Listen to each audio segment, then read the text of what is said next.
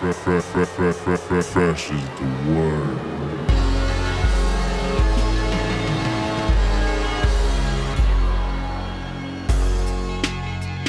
Welcome to the Fresh is the Word podcast. I'm your host, K Fresh. We're, we are at episode number 12 now, and things are really starting to sort of, you know, take shape. Uh, for this week's episode, we're going to be talking some music. We're going to be talking, more importantly, about some wrestling with hip hop artist Open Mike Eagle. Uh, recently, he put out an album with uh, fellow rapper Serengeti under the name Cavanaugh, and the album's called Time and Materials. It was released on the Mello Music Group label. Open Mike Eagle, he's originally from Chicago and has become one of the more buzzworthy hip hop artists on the independent circuits. He also has his own podcast called Secret Skin. In an interview, we talk about his music career, how he got started, how he met some of the people he collaborated with. But then we get into some wrestling. We talk WWE, talk some of the independent companies, and then we throw out some predictions for this Sunday's Royal Rumble. So let's get let's start the show and my talk with Open Mike Eagle.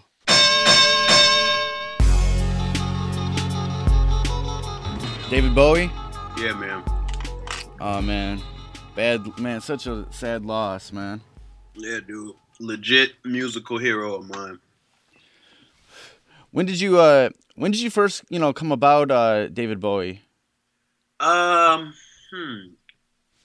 I feel like I got exposed to him when I was young, but it didn't really like hit me. But when I was like in college, um, one of the first CDs I bought when I had my first like off-campus apartment was this um, greatest hits Bowie CD. Was like 1969 and 74, and then like that just opened up everything. Like I went back and got all of them albums, and I kept getting the greatest hits albums and going back and getting all those records. Man, I'm still. I was just listening to Bowie records from the 80s last week that I hadn't heard yet. Like I'm just always I always go back to them. You know what I mean?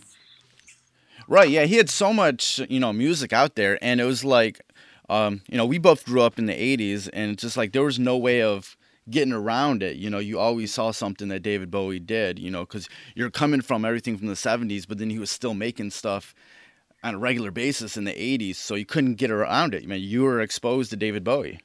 Right, and I think like the '80s stuff, like growing up, it sounded so much like the times that I didn't really like. I don't know, something about it like went over my head. Right, right.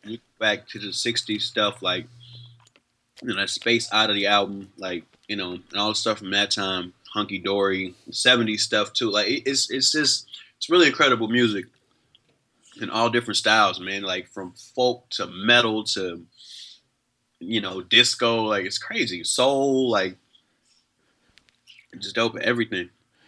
Right, and it was like, yeah, like it was a thing where it's like, even when you're growing up, you really didn't get it until later on, you know. Mhm. And you're like, you look back and you're like, oh, that, was, you know, I remember this growing up, you know, this, this is dope, you know, and this is like something different, and it's crazy that it came from that, you know, time, that era, you know. Exactly. and it was and what's crazy about you know Bowie's music and there is that it just kind of you know transcended you know gender lines and race lines you know he was on fucking Soul Train and shit like that you know Man. Absolutely. shit so you know how how's things been with you man Uh, pretty good, man. I'm getting ready to go to a fly to Europe tomorrow evening, so I've been just getting ready for that. how's the how's the shows been uh, going lately Pretty good, man. I mean, it's it's a little um, a little tough during the holidays sometimes. Everybody ain't where they usually are, but um, but uh, I mean, yeah, it's been great to do perform new music. You know what I mean? how did how did this uh this new project that you did with Serengeti Cavanaugh come about Um, you know, me and him has been knowing each other for years, and uh, had always made songs. Went to college together. Um, you know, and I've always been a huge fan of his. And uh, we decided, you know, early this year we were going to make a project. So, you know, we made the time to do it. He flew out here, and um, and we just made it. You know what I mean? And we um, we used my beats, which was something that I was a little nervous about at first, but um, you know, it, it gave us a very specific kind of sound. Um, and I feel like the project, you know, we, we approached in a very personal manner. Um, so I'm really proud of how it came out. And you've been uh, putting out some projects with Mello Music Group uh, past couple years. Uh, how did you uh, first get linked up with them?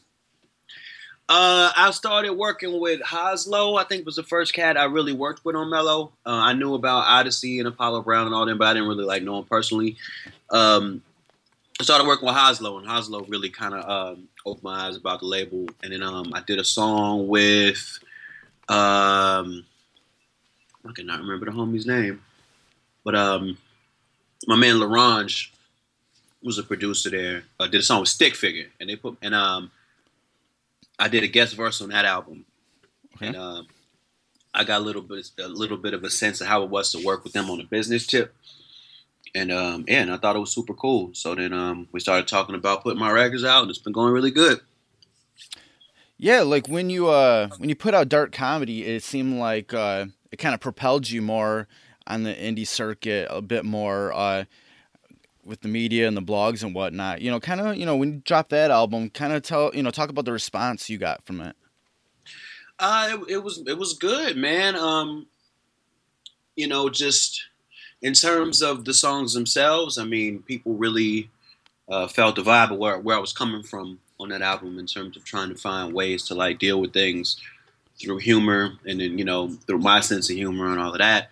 Um, you know, um, the sound, I think, in terms of quality, I hadn't put out an album that sounded that good yet. Um, just you know, a lot of the producers I work with were in peak form, and then um, you know, got it mixed and mastered really well, and and you know, having like Hannibal on the album was really helpful. Um, you know, it was just a lot of synergy that happened, and and and so the album got in front of a lot of people. So yeah, it was a good response. It did kind of like open some things up for me. So, how'd you uh, link up with Hannibal? Uh, he's another cat I went to college with, man. Me, him, and Getty. We all went to school together. Oh, nice. How's how's those times going to school together with those guys?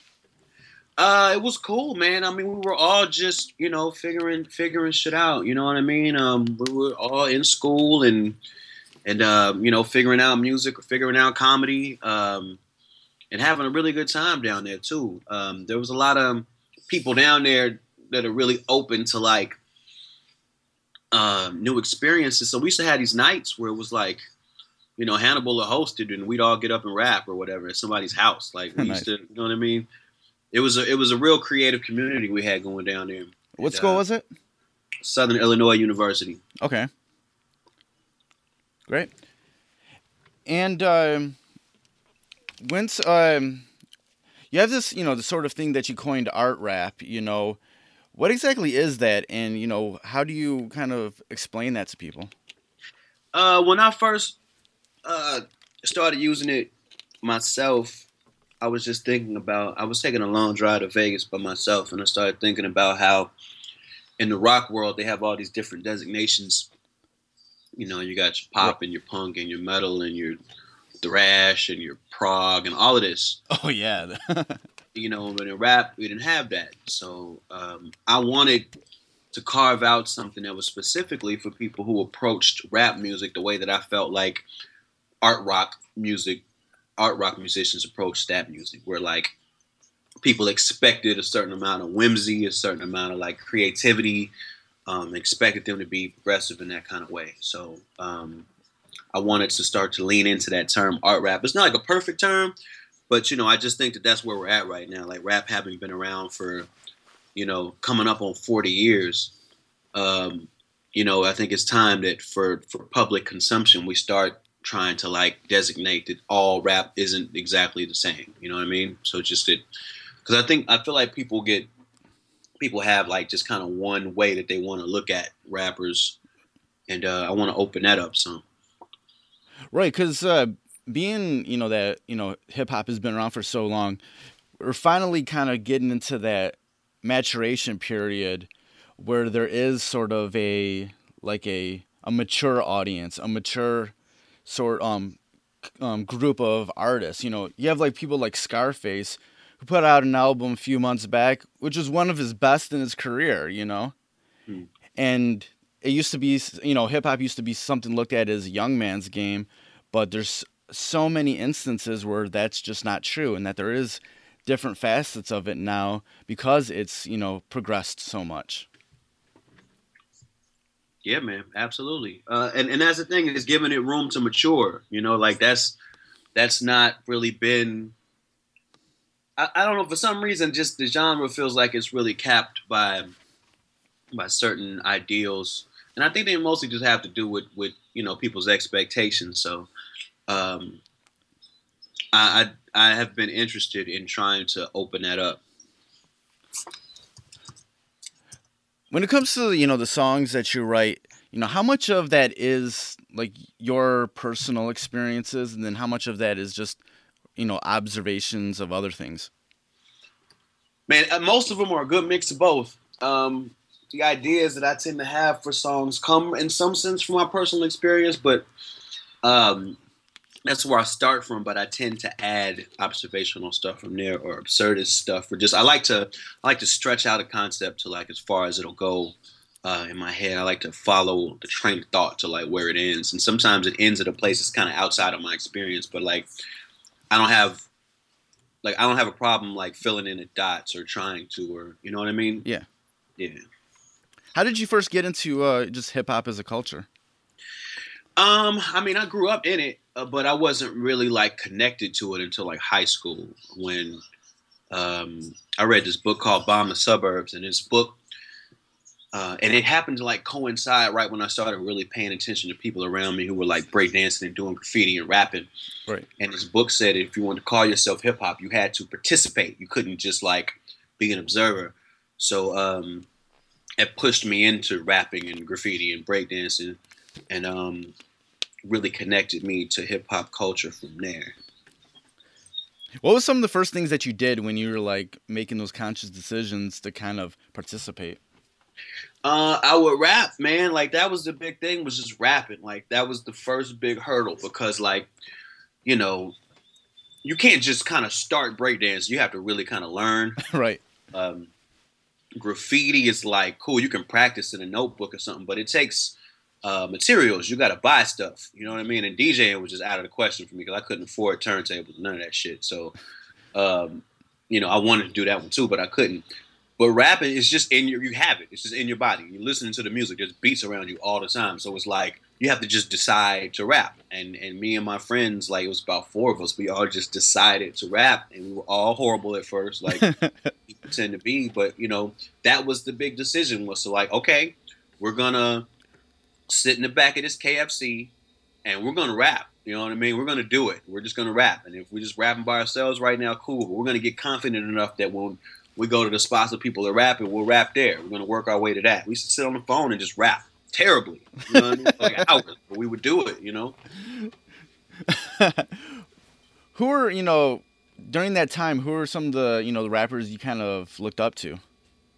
Uh, Common was a huge influence on me because he was from the South Side of Chicago, which is where I was, um, and there weren't, you know, there weren't really there weren't really any national rappers, you know, doing doing the kind of hip hop that I enjoyed uh, at that time, except him. You know, you had like Twista, Do or Die, like uh, Crucial Conflict, you know, but that style wasn't a style that I was really appreciating at the time. But like Common, in terms of what ended up being you know, known as like the backpack style, was what I was into at that time. Like he was that dude, you know. So him and then all the native tongues cats and him being down with them was just huge. Like, you know, this dude grew up like down the street from me, and um, he's kicking it with like all these guys I grew up I grew up listening to and um, and and almost idolized. So you know him, the native tongues, De La Soul, you know, Tribe Called Quest, Busta Rhymes was really huge for me, and Wu Tang was really huge for me too. Do you remember the you know the, the first material that you ever recorded? Uh, yeah, yeah. I remember the first verse. I mean, I don't remember the word for word, but I remember the first my first recording experience. I was uh I was in a Chicago crew called the Nacrobats, uh, big hip hop crew. All of us did all of the arts, and um, yeah, they, they used to make tapes, and uh, one of the tapes they had they they wanted me on a song because I was, you know, I was starting to get really known as like a freestyler, like kind of like, you know, known pretty well, like battling and and and um, you know, I was I was getting some shine like that. But um, that first recording experience was terrible. It was absolutely horrible. I I had no, you know, I, stuff I didn't know about like breath control, um, you know, writing for breath pauses, for like, um, you know, even for proper pronunciation in a booth, like, and and just you know, I was very uncomfortable, and I really didn't know what I was doing. So uh, I'm not super proud. I mean, I, I think I wrote pretty well, but the actual technical side of of rapping for recording, I had no handle on whatsoever at that point. Right. You know, for the past you know five years or so, you have been uh, you know steadily putting out uh, projects. You know, how do you um how do you feel like you've uh, progressed from those first projects you put out?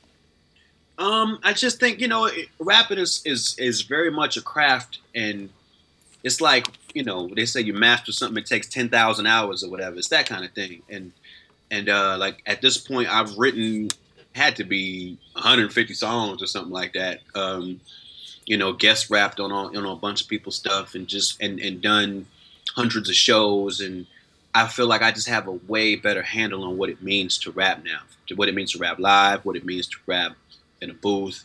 Um, so I think just my, my comfort level and my mastery level of the craft has increased, and um, and I feel like I know uh, I know more now exactly how to like how to put things how I want to put them to in terms of the writing.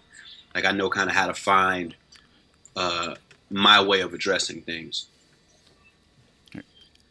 Yeah, I see that you have your own uh, podcast called Secret Skin. What's that about?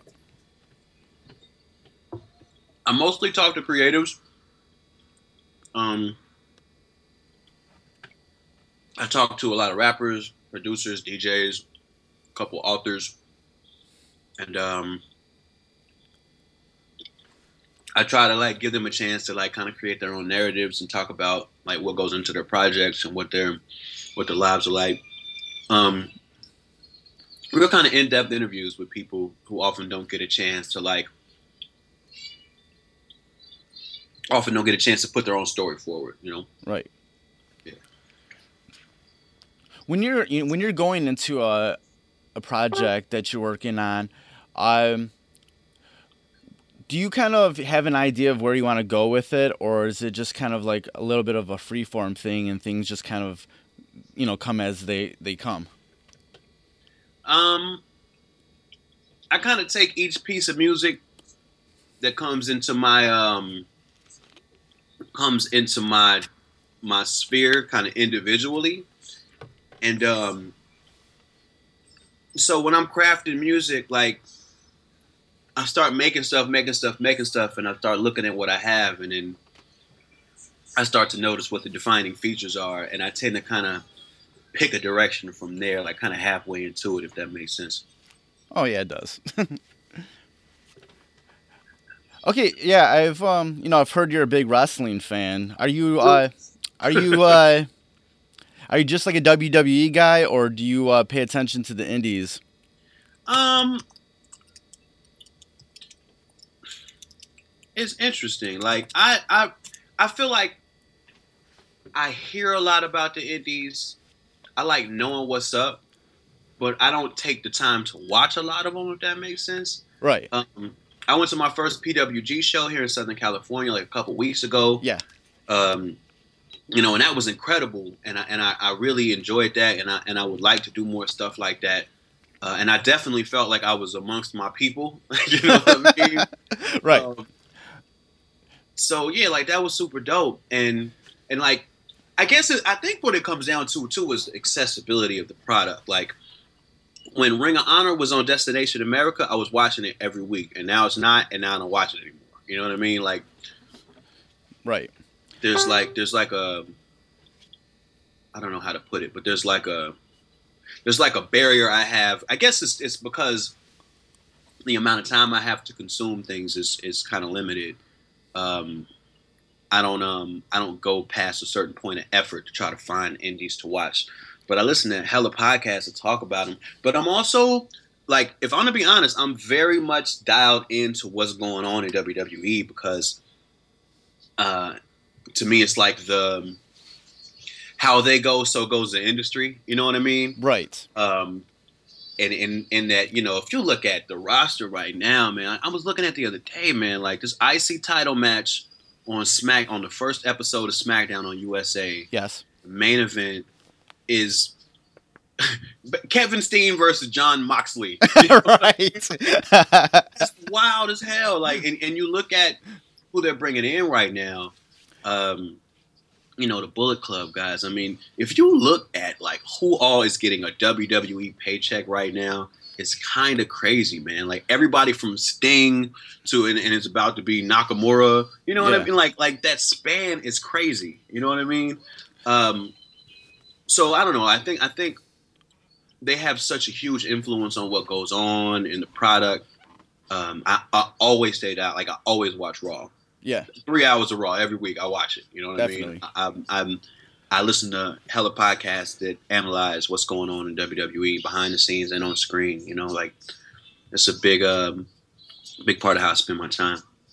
Yeah, I feel like there is def there's this definite kind of resurgence when it comes to like the independence. Um, like what you witnessed at the PWG. Um, that's something that's really exciting going on.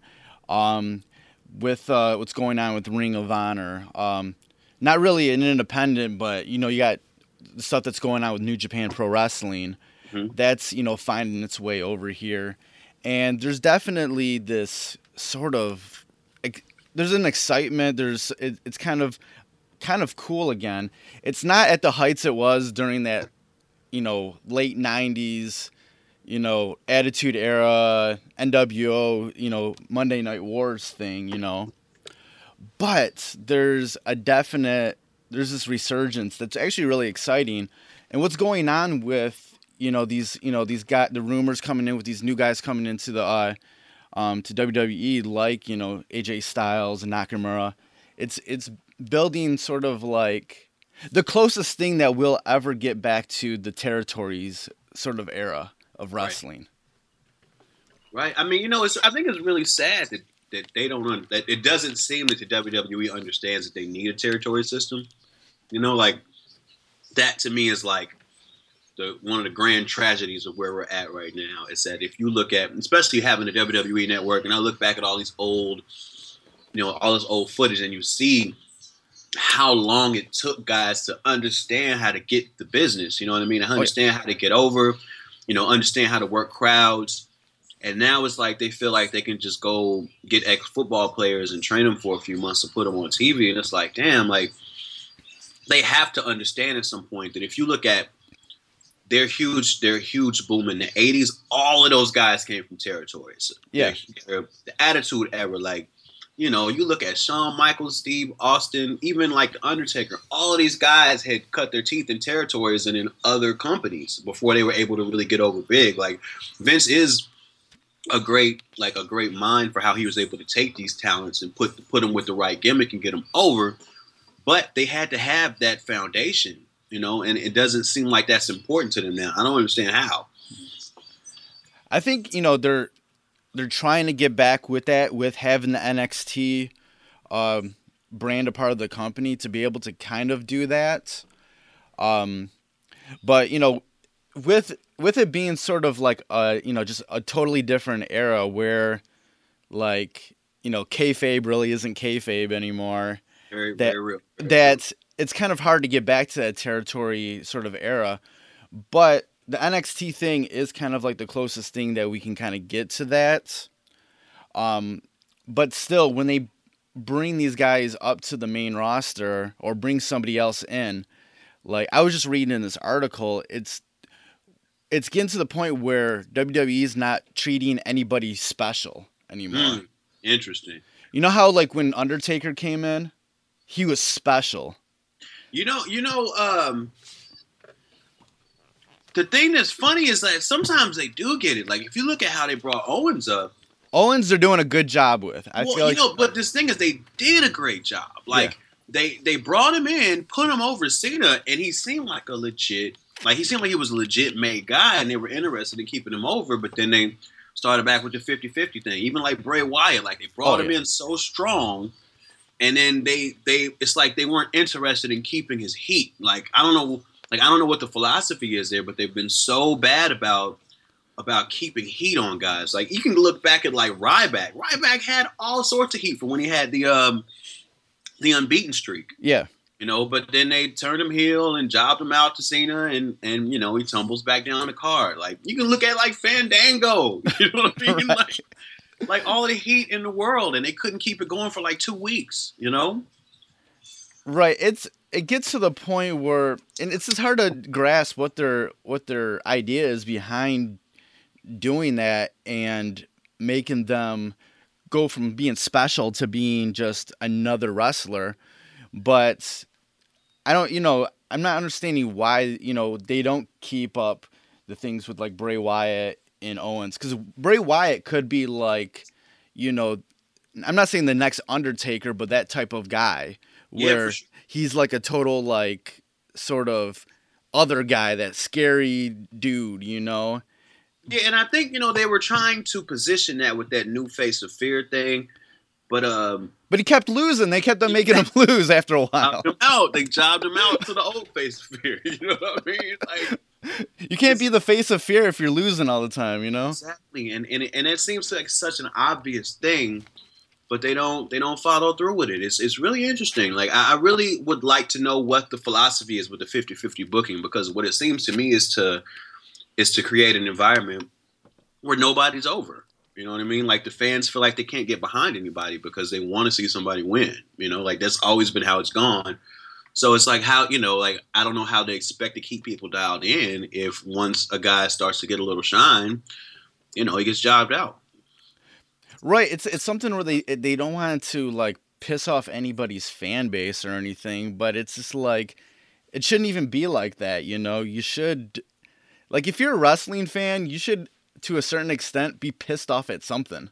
Right. You, you gotta they gotta sacrifice somebody. Yeah. You have to sacrifice somebody. Like, you know, you build up mid carders so that you can, you know, you you can use them to get guys over into the main event. You know what I mean? It's just kind of how it's always gone. Like, you know, you got you got to have guys on the roster who are kind of strong so that they can help build guys up when you put when you put guys over. 'em, You know, it's always been how it goes. And then what happens usually, what used to happen is those guys who help get people over after a while they get repackaged and they get a chance to get over. You know, Right. And it's just like I was just um, reading this one article. It mentioned how like during uh, one of those recent uh, Raws when you know Steph was you know uh, and Roman were in the ring, and Roman was saying if he loses everything, he can't make any money and blah blah blah. Like that's very unrealistic because you know a guy like that would be able to go somewhere else and at least make some money, good money somewhere, you know, and and she was saying that you know he's not special and anything. You couldn't say that like in the Attitude Era, you know, like someone like Steve Austin would have been like, "Screw you," you know, I am special. yeah, I, c- you know, if I, if I if I walk away now, I can go I can go do something else. You know, I'll be fine. You know, but it, it's it's a way of like, I don't know why they're not like making these guys special and and putting the company over all the talent. right. Yeah, I, I was listening to a podcast just yesterday, and they what they were saying was that reportedly uh, around the time I guess this was 2000 like four or maybe three or something like that. Um, we're in a very close uh, in a short time window. Uh, Austin retired. Rock left to go do movies more, um, and then Brock and Goldberg both left. And then um, some like he what he was saying was that he had heard that around that time Vince decided that he was going to change the business to where no person was bigger than the company. And they were going to put more focus on the company. But I mean, if that's the case, I mean, you got to you have to look at that as having failed at this point because nobody's over. You know. Right, and since then, there's been times when the the business itself, the fans, put over guys. You know, Yep. you have like CM Punk and uh, Daniel Bryan, Yeah. guys where the fans were like, "Yo, we want, you know, we want these, the, we love these guys." As much as WWE didn't want to put them over as much as they they, they were forced to. Right. Yeah, absolutely. Yeah, and it, and it's you know it's crazy, and and I'm interested to see what's going to go on with um, you got, you got all these injuries uh in the biz in the in the company, and then all the rumors of you know Nakamura and the Bullet Club guys that come over, and and just interested to see how this is gonna happen. You know. Right. Yeah. I, uh, you know, like I love Nakamura, and Nakamura's got all the charisma in the world. Um, I don't have a lot of faith they're going to put him in a position to capitalize off of that. Um, I think he'll do great at NXT, but I think that's sad that he'll just be in NXT. You know what I mean? Um, you know, I think I think if you're a WWE and you're looking at what these guys are doing, you got to put them in a position where they can do what they're doing. Like AJ Styles is a badass right now. Yeah. Um, are you gonna let him be a badass when you bring him in? Like that's a big question. You know, like um, they seem to not really want high level baby faces to be badasses. Like they they just they're just starting to kind of turn the corner on Roman Reigns and give him a little edge. Right. You know, but for so long they wanted him to be like exactly like Cena. You know what I mean? And even even Cena, you know, Cena is well known, but it's not like he's setting the world on fire in terms of being over. He's still getting booed a lot, you know. And I think a big reason why is because in this era, like you know, post attitude era, like we really don't want just a smiling good guy. You know, you want a guy with a little bit of edge. You know, and um, you know, I, I, I want I want to hope that they're going to bring these guys in and let them be edgy. You know. Right. It's yeah with like with like a AJ Styles or a Nakamura, it's almost like when they come if they come to WWE, they need to be like they chose to come here. You know, they they just want to be here to prove that they can, you know, you know, kick some ass on the, you know, the biggest stage in the world, you know. Not that, you know, they need WWE. It needs to be the other way around where these guys are special and like why are they here, you know? Like Right. why why did they come here? Why are they here, you know? Kind of like, you know, like uh back in the 90s when, you know, like Hall and Nash, you know, went to WCW. You had that whole mystery of like why are these guys here, you know? Exactly. These are the two biggest guys in the other company, you know, why are they here, you know? So hopefully something like that can happen if they if they do uh, you know, come to. WWE. Yep. That's that's the hope. That's the hope, man. They do have they have big holes to fill, but um, you know, if you look at how they're um, you know, how they're treating the main roster right now, I mean, I don't know. I'm, I'm worried. I'm worried they won't let these guys do what they do, and they'll try to fit them into into what they think is is what they think should be happening right now. Yeah, a lot, lot of, a lot of these guys need to be, you know, let them be themselves a lot more. What I, you know, what I do like with Kevin Owens is that he really gets in his in-ring persona. He keeps it like that all the time. You know, he's even on Twitter like that. Well, well, all, everybody, all, all the other wrestlers are just doing like, you know, sort of promotional tw- tweets or fun-loving ones. He's on there like like you know shooting on the fans and stuff like that or shooting on other wrestlers and he's being Kevin Owens in the ring on Twitter you know and Yep. it's in it and I, and I think it just propels his his whole in-ring character even more you know You know, it's interesting though, because I've heard some people complain about how what about what he does because sometimes it's not very heelish because he's being so entertaining. You know, that's the that's that kind of line that's that kind of Steve Austin line that kind of got created where where it's like they're they're such a heel that it's entertaining and funny that Right. you're like that you're gonna you're gonna cheer them right? But you know, but that's the thing is they got to turn him facing or, or at least start you know putting him in that direction. It doesn't seem like they're doing that right now. It seems like they're pretty solidly behind keeping him heeled for a while. So it is. Sometimes I I, lo- I do look at his work and how he'll like stop and yell at Michael Cole, and that's I think that's super great. But I'm wondering is is that like that that kind of that kind of heat?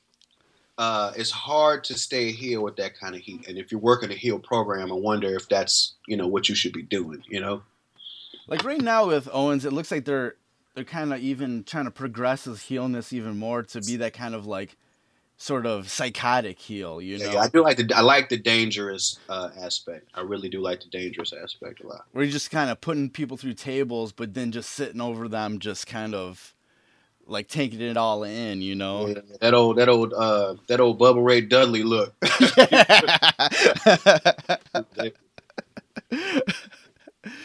how do you uh how do you like the whole you know tag team aspects going on in the WWE? I mean, you know, I love the New Day, uh, but you know, it, it does seem to be a problem that they're head and shoulders above everybody else. Like nobody, it doesn't look like anybody's even close to being as as over as them. So it's hard to figure out who's gonna really challenge them in a legit way, where you know where they won't be overshadowed. Um, I do like that they're trying to work with um, the Lucha Dragons, but I think I mean Sin Cara is just ah, I, I, like all of the blown spots and injuries. Like it's Yeah. just tough that um, like Kalisto is so good, but I'm, I'm wondering if if if they're going to be able to get over as a tag team when Sin Cara, um, you know, has has his issues in the ring.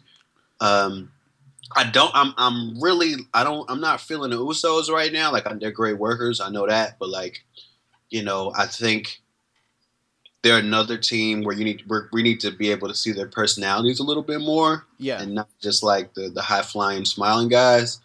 Um, and then I mean the Dudleys. Uh, I don't. You know what? I like. The, I like the idea of the Dudleys being there more than I like their actual matches. If that makes sense. I, I love the 3D. Um, I hate the what's up spot right now. I feel like that's that's like kind of too played out, and it kind of takes me out of the match. very, very. you know. And then like you ever seen that D-Von spine? I think maybe they stopped doing it because I haven't seen it in a while. But that um that neck breaker he does off of the uh, out of the corner, I think so. Yeah, it always just this awkward setup where the guy ends up having to be leaning backwards on the second turnbuckle, and he like grabs their neck and kind of jumps out. Like I hate that spot. It looks so unnecessarily dangerous and weird to set up. You know. right. stuff like that. Like you know, I I, I enjoy them being there because it's good to have some vets around. But um, I, I I think their match work probably should be updated a little bit. Um, and who else we even got in the tag teams right now? Um, there really isn't because everybody else has kind of gone away a little bit. That was primetime players kind of haven't really been around. Yeah, and I think um, not Titus. What's the other guy's name? Uh, what is his name? I forgot it too. But he, I think he's hurt actually. Yeah, he probably is because they they just kind of like they were the you know tag champs and then they lost and then they kind of just went away. Yeah, yeah. You know, I think it's all it's all basically trying to get Titus over. You know, but um, but yeah, I don't. I'm not really super feeling them either. We're like when when they first brought out the whole New Day thing. Were you down with it at first, or Oh God, no! I was, I was, I was very worried about it because, I mean, because you know when they first started and they were baby faces and they were trying to do like the motivational thing, like yeah, I just like if, and I'm pretty sure at the time that that was legitimately what they were trying to do was make that a babyface thing. But I, I, I, saw that coming a mile away that that would never work, never work. Now, you know what I mean? Like that kind of black church thing, that's not going to work in WWE. There's never, you know, like it's Right. too, you know, it's too smiling. It's, it's, you know, it's, it's not, it's not what people are going to get into. You know, so. um so I love I love the turn. I love the turn. I love that they're able to kind of go out there and do their own thing on the mic. I think that's huge. They're able to kind of get over that way. You know. yeah. That was kind of like a thing that was like it was like a low risk thing. Uh, because at the time it was just like none of those guys were kind of you know getting any sort of reaction in the crowd from what they were doing previously. Then they tried this this positive New Day thing. Then it got to the point and that wasn't working. Everybody hated it. It was just pretty much like, you know, go and do whatever. You know what? You know how? What can you lose at this point? You know, and it got over. Yeah. Worked out. And they're they're one of the most entertaining things on the show, if not the entertaining most entertaining thing on the show these days. You know. Yep. Definitely. And when he brought out the trombone, man, oh man, Oh, I love. I love. I love. I love the unicorn stomp spot. oh yeah, it was just. It gets to the point every week. I'm like, my my ribs hurt, you know, from laughing so hard, man. so I'm it's but at the same time is like they also do good matches, you know. Yeah, they're great workers, man. Great workers. And Kofi's been, you know, long time been a really good worker, you know. Yeah, it's, it's great that he's gotten himself in a position to get over like that, you know. Yeah, and same thing with Big E. It was just he, you know, at first when he came into the company, he was just like the quiet kind of muscle, you know. But and that didn't really work, you know. So it's you know it's good that these guys were able to find you know find a spot and it's working so great. Yep, I I, I concur. Do you ever do you ever um watch any of the New Japan Pro Wrestling stuff? I haven't. I haven't seen any of it. Actually, um, while Wrestle Kingdom was on, I looked into a second for trying to order it, but then I gave up. Yeah, Wrestle Kingdom was really was really good. Like that's their WrestleMania basically each year. And they they have a lot even like all of their matches are really good, but you know, it's more of a I guess more of a strong style sort of you know, work in the ring where, you know, it's just more it's not more it's just more like you you you look at it and like that head hurt, you know, that type of shit, you know, Leaning into it. like kicks and stuff like that. But they, you know, they're they're they're adopting more American style kind of ideals into the matches now, where you know the matches might not be as long as they used to. They used to have like forty five minute hour matches and stuff like that, you know. It's crazy. So now they're kind of, you know, and they're bringing in more of like this sort of heel idea ideals from America into it. They have more like they they've had more like like foreign talent than ever the past few years, you know. Like everybody that's in the Bullet Club, you know, except for one guy, you know, weren't weren't Japanese, you know. Who was the Japanese guy in Bullet Club? I mean, because I'm I'm I'm legit asking because I don't know. Uh, his name is uh, um, uh, uh, Yujiro, uh, Yujiro, uh, Yujiri, I can't even say his name. Fucking Yujiro Ta- Tanahashi. Oh, Tana. He was in Bullet Club. No, there's two Tanahashis. Oh, okay. the the the other Tanahashi, he like um, he just fought Okada for the belt, but Okada maintained the belt because uh, Tanahashi won the G1 Climax. Right. The G1 Climax is uh, in the end is like the is a big like round robin tournament over like 29 days. right. But, um, I remember seeing the uh, results pop up and stuff. But like what you win out of it is basically the like the money in the bank briefcase. Right. Basically, yeah. But the the cool thing is about that is that briefcase, he has to defend the briefcase until January 4th. Oh, that's tight. So somebody else can win it. Yeah, so basically somebody else could win it. I don't know if anybody else ever has, but I think that would be a cool thing to do with the money in the bank briefcase. Right. Until you uh, actually cash it in, you should have to defend it also. Wow. Yeah, that would be that would make it a lot better. Yeah, I usually, I usually, that's, I usually get really annoyed by the money in the case thing because every week you just hear, "Here's the money in the briefcase winner, Sheamus," over and over again, and you're just like, "Bro, can we just?" I'm sick of hearing that. You know, Yeah. like it would be cooler if you had to like defend it too. Yeah, I w- it would put an interesting wrinkle in it. Right now, it is getting a little, you know, it's getting a little too predictable. So yeah, so coming up on Royal um Royal Rumble, the, uh, this year you know they have uh, Roman Reigns going to have to defend his belt in the Royal Rumble. Yeah, um, which I also think is an interesting wrinkle. I think it's gonna. I, I think the belt's gonna come off of him somehow, and I think it's a good way to do that without, uh, without having him be pinned. You know, especially just another way to screw him. Um, Yeah, in an interesting way. I think it makes the Rumble a lot more interesting. yeah. I think last year the Rumble was so boring, Yeah, and I'm like, oh, like, like I think these days though, with the way the kind of action in the match is a bit faster than back in the day, I think they should like it shouldn't be every two minutes that a new wrestler comes in. Maybe every minute. Mm. Yeah, I could, I I could see it moving along a little faster. Because that, that was the problem with last year. They kept on just throwing people out of the ring, man. And there was always somebody just standing in there, waiting for the next wrestler to come in.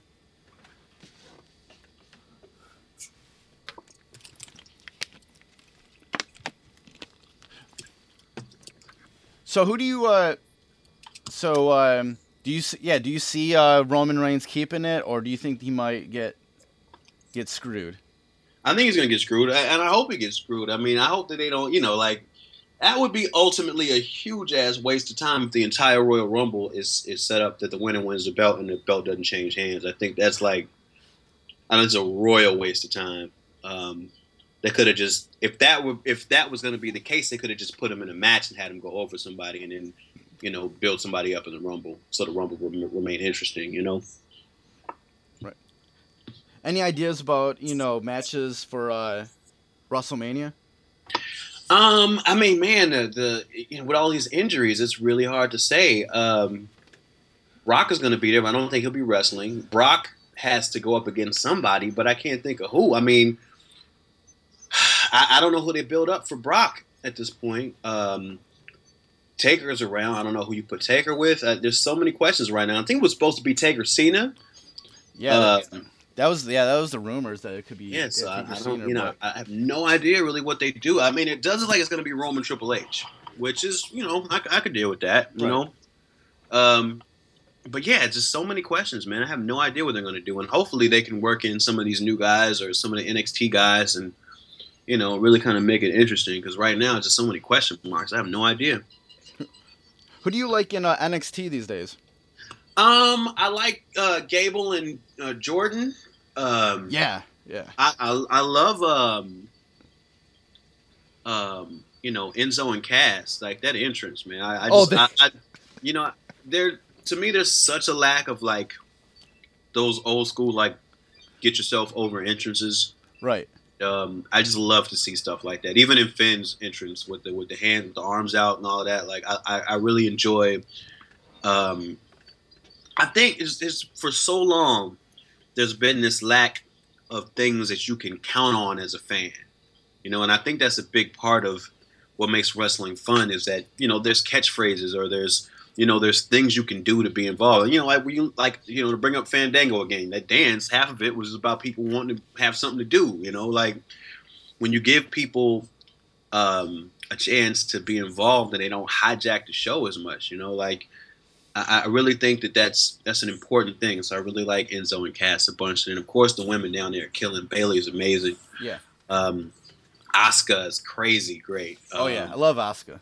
yeah, man. Um, you know, and Samoa Joe is one of my all-time favorites. It's, they got you know they got so much good stuff going on down there right now. Yeah, I always I always fear though that Asuka might actually hurt somebody down there because Yeah, I, I hear you, man. some of her kicks and stuff be like going hard, man. I'm like, oh man, she's gonna hurt somebody down there. I hear you. Yeah, and I love Enzo and Cass. It was like I remember when I first saw them, I'm like, man, who are these jerk offs? But then by the end of the match, I was like, these guys are awesome. Yeah, man, they're great. Plus, they're- they're good workers, and they just like they had they have these catchphrases, they have this energy, and it just it's it's just awesome, you know. Mhm.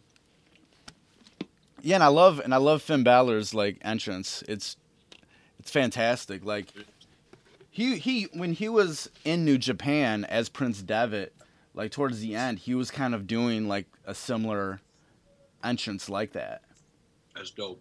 like there's one time um when he was defending his belt like it, it might have been at like one of like the it was one it was at one of New Japan's big events like Wrestle Kingdom or something like that.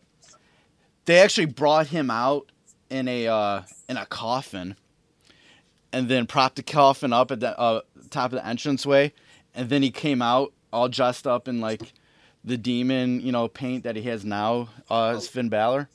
I'm like, holy shit, this is like one of the coolest entrances ever, man. I love the demon stuff a lot.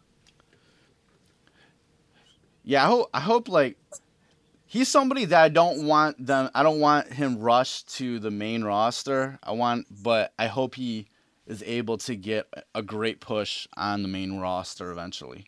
Yeah, I agree. I, you know, I just um, I always have a thing in my head about about how Vince really doesn't like small guys. I mean, you know, I think if you look at what's going on with Neville right now, it's really hard to be excited about Finn. It's really hard to be to think that they're going to actually give him a shot to really get over if they're not giving Neville one. You know, Exactly, exactly. Yeah, it's yeah, that's that's that's something I'm always scared about. I'm like, dude, Finn Balor's so so good, but it's just like, are they gonna?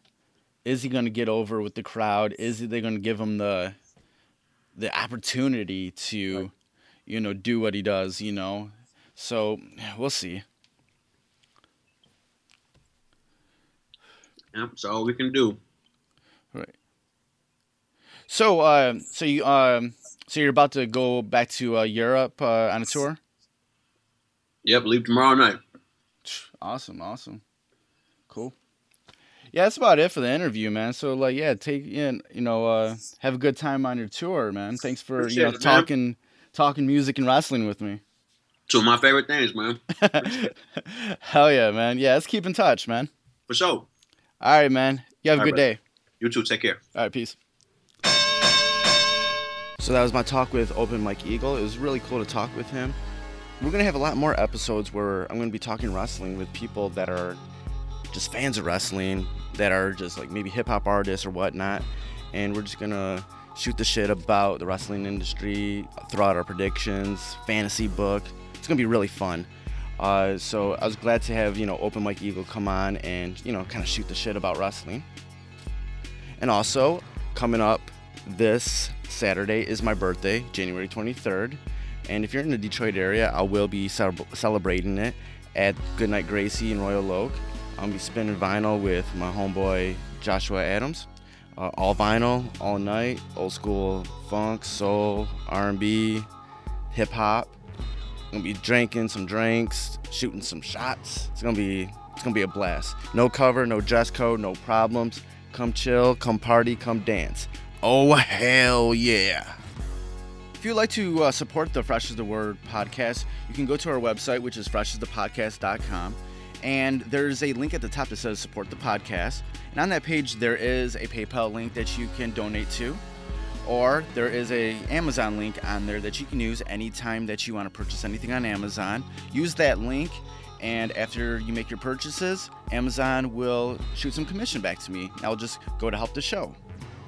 Also, I definitely appreciate all the listens, and if you definitely want to share the links to the website, freshisthepodcast.com, or any of the links on SoundCloud, that's definitely appreciated and will definitely help support the podcast. You can also reach Fresh is the Word on the social medias at Instagram and Twitter at Fresh is the Word One. That's Fresh is the Word number one.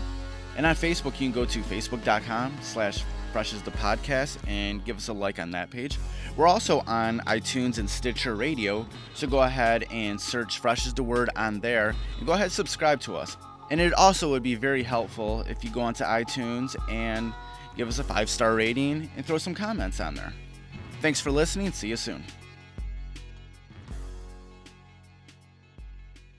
Fresh, fresh, fresh, fresh, fresh, fresh is the word.